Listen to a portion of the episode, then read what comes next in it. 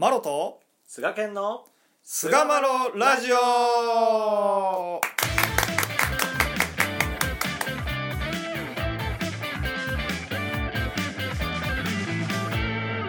さあそれでは始まりました。第556回菅マロラジオ。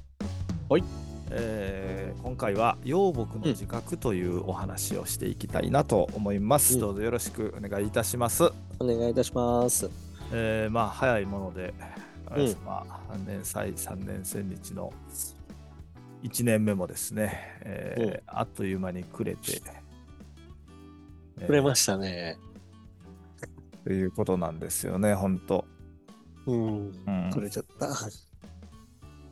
そうですね。早かったですね、一年。いや、本当に、まあ、なんつうか、まあ、いろんなことがあってね、まあ、一つでも大きいことは、うん。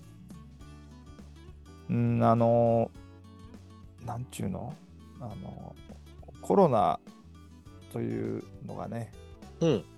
一応の収まりを見せたんじゃないかというところで、みんなが比較的通常運転に戻りつつあるんじゃないかなっていうところは、うん。まあ、うん。なんかね、ここ3年ほどのことを思うと、おなんかそういう感じだなっていうのを感じる、特に、うん、春夏以降ぐらいからはそんな感じかなと思うんですよね。どう？ん。まあ、その通常運転っていうのが、なかなかちょっとね、あのー難しい表現されたなと思ったんですけど。う あ、そその、なんでしょうね。やっぱり、このコロナによって、あの、活動、社会も宗教も、さまざ、まな分野の活動が制限されたじゃないですか。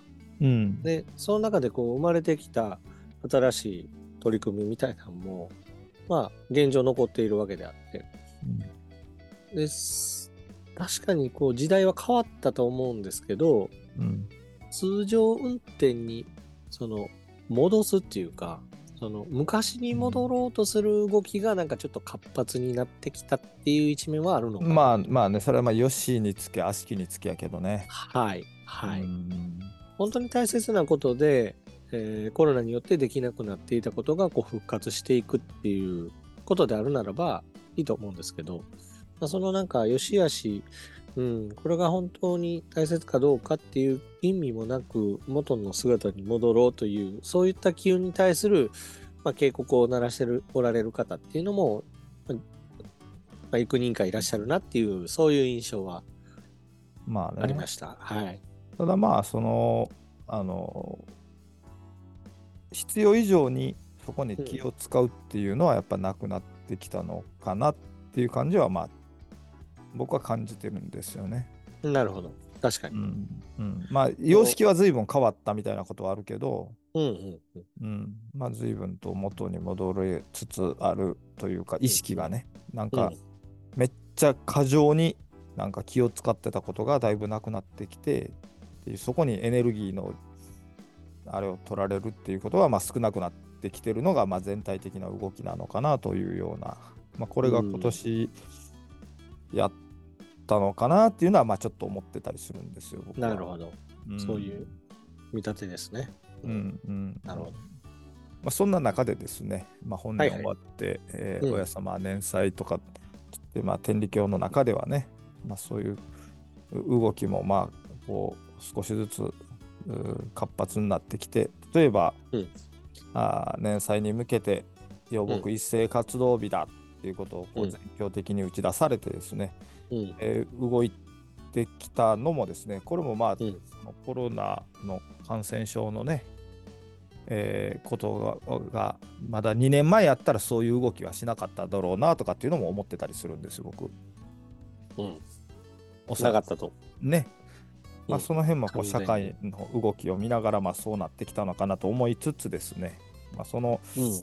養木一斉活動日みたいなことを見たら僕はそういう時によくねこう養木っていうのはうん何なんやろうなということは改めてよくこう思ったりするんですよ。そううん、真面目やから。では、わかりますよ。はい。うん養木とは何かと。養木は何なんだと。うんうんでまあ養木ってねあの一応お授けを今やったらお授けをねもらっいただいた人。これを、まああの便宜上というか狂気上っていうのかな。うん。養木とうん。一応呼んでいるじゃないですか。うん。これ昭和のなんかねあれで変わってんな確か。それまでは、昭和34年の狂気改定ですね。うんうん、それまでは、いあのそういう呼び習わし方ではなかったと。うん。神道、教徒、教師の故障。まあ、これはまあ、神国家神道の、まあ、影響を、まあ、ふ多分に受けてる故障ではあったんではないかなというふうに思います。まあそれをできる限り天理教の用語というか、まあ天理教のオリジナルに、まあ、あの改定していこうという動きのもと、まあ信者養木教徒の3段階に改められたんですよね。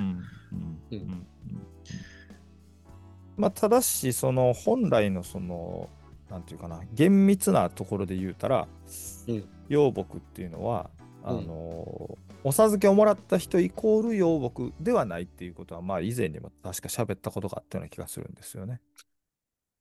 うん。うん。難しい問題ですね、これは。うんまあ、大事なところっていうのは、うん。あのこれは天理教辞典に書かれてるところなんですけど親神の世界救済すなわち理想社会である陽気暮らしの世界の建設を建物の建築に例え不況伝道にあたるものをそのために使用される用材としての養木に見立てた言い方、でまあ天理教不況伝道の場における人材を意味する、まあ、これが、まあ、養木。うんという神様がそのお筆先で示された、まあ、ここが養木なんだろうというふうに思うんですよ、僕は。うん。ここがね、結構、その、あの、大事なポイントというか、うん。って思うんですよね。いや、うん、どうしたの通り。うん。うん。大事、大事ですよね。うん。でまあ、でもなんか補足っていうわけじゃないですけど、まあ、これはもう僕の個人的な見立てなんですが、うん。まあ、その親神の、まあ、世界救済をこう手助けするというか、その神に使用される、まあ、用材として養木っていう言葉でこう言い表されてるわけなんですけど、うん。まあ、その養木をこう作り上げるためのうん。そのシステムって言ったらなんですけども、うん。うん。あのまあ当初は初試験という試験を経て、えー9回の別席を運びで再度試験をお終えた上で、えーお授けの利を敗退し、まあ、代わり席を受けてうん、養木としてどのように歩んでいくのかっていうことを、おう形作られたのが今の別席制度まあそうですね。うん。であると思います。だからその理想理想の思いに沿ってこの、えーシステムは作られたというのはまあそうでしょうけどね。はい。現実あって、うん、でその理想を達成するためのシステムを経た人を養木と故障しようとしたっていうこと自体はうん、あのなら誤りのないことなんだろういや、そりゃそうやとう思うよ。うん、思うんですよね。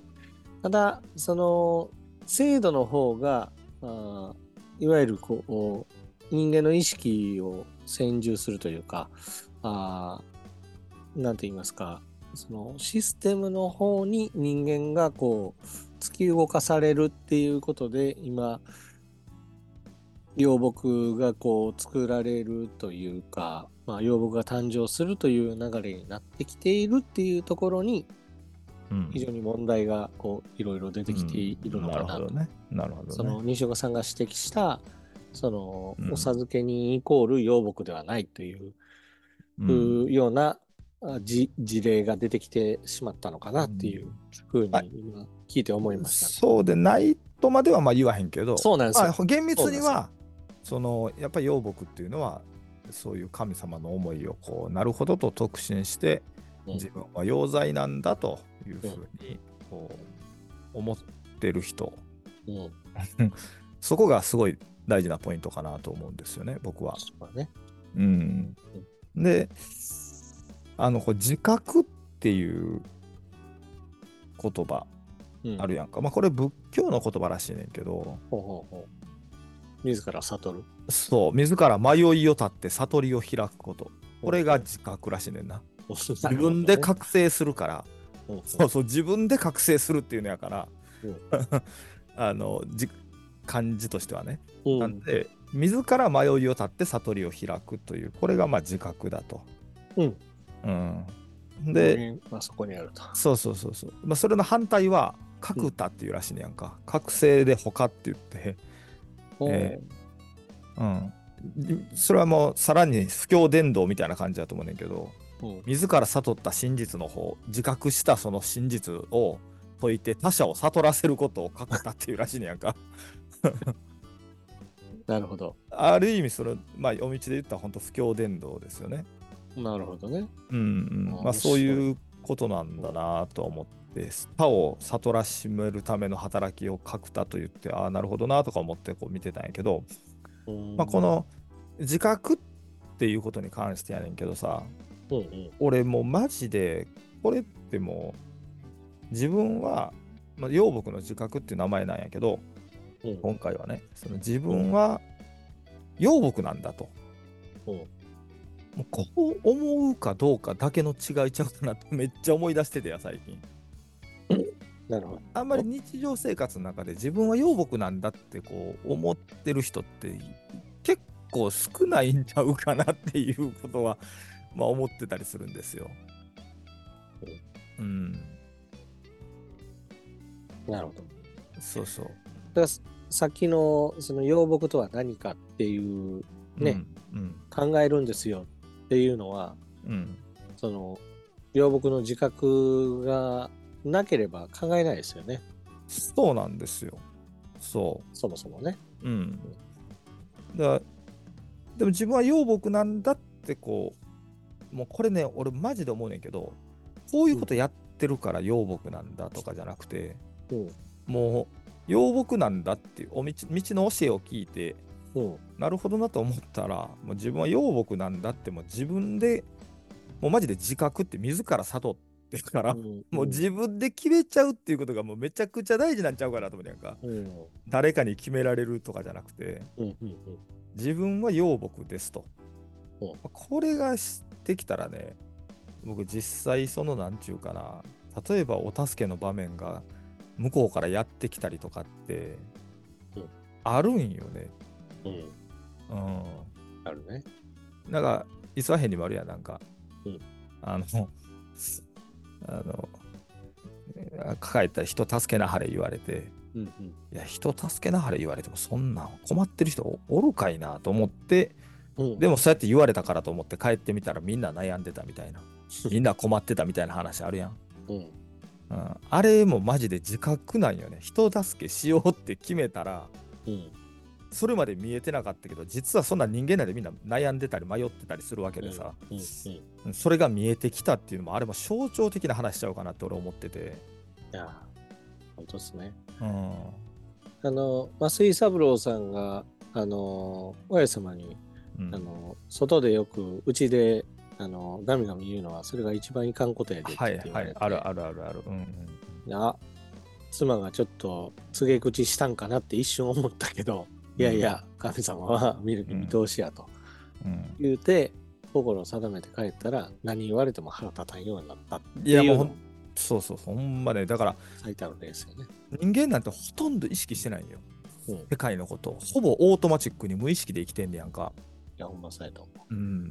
う。うん。でもうほぼ無意識に今までの習慣に突き動かされる感じで生きてるからさ、うんそこを何かこう意識したら全然変わってくるね。例えばやけど、まあ全然進行と関係ないかもしれへんけど、例えば、1日朝起きて30分まず本読もうっていうことを決めて意識したら、自分持ってる本とかを普段は置いててもオブジェみたいになってるやつがうんめっちゃ見えてきて、あこれ次読もうとかっていうのめっちゃなんか輪郭がはっきりしてくるんよね。うんなるほど。ってあるやんか。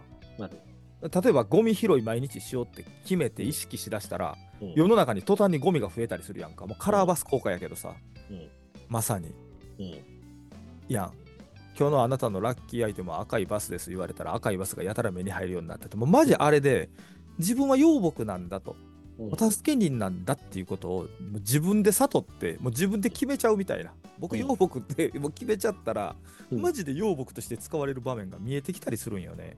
いや、不と思議なもんで。あんねんけど気づいてないっていうことちゃうかなと思うんですよね、もうそうなんですよ。そのチャンスがあるのにね、あるんよ用意されているのにね。そう。だからもう何も意識せずに生きてるのがまあそれはあの自分僕も含めてそうなんで、うんそこでねやっぱりこうせっかくこうお道をこう、まあ、特に信仰してる方はね、うん自分は養牧なんだと、うん神の養剤なんだということをちょっとこうあの強めに意識するっていうのを毎日の生活の中で取り入れてみると途端に養牧として使われる場面が増えるっていうふうに僕はすごく思ってるんですよね。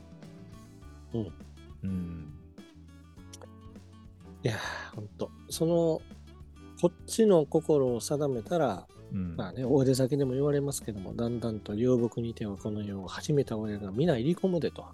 うんこの世を始めた親が入り込めば、どんなことを罰すりやしれんでという、この不思議を見せていただける、そのうんね、入り口が、やっぱり自覚。いやもう本当にね、自分、ねだからそれはね、こんなことができるから、あんなことができるから養牧とか、そういうのじゃないね、多分自分は養牧なんだっていうことを、はっきり自分でまさに自覚するう。ん、決めるというか、う。んそれをすることによって、やっぱりこう神様の不思議な働きに遭遇するチャンスっていうか、うん。あんねんけども見えてないことが見えてくるっていうのが、あこの自覚というところの面白さなんじゃないかなと。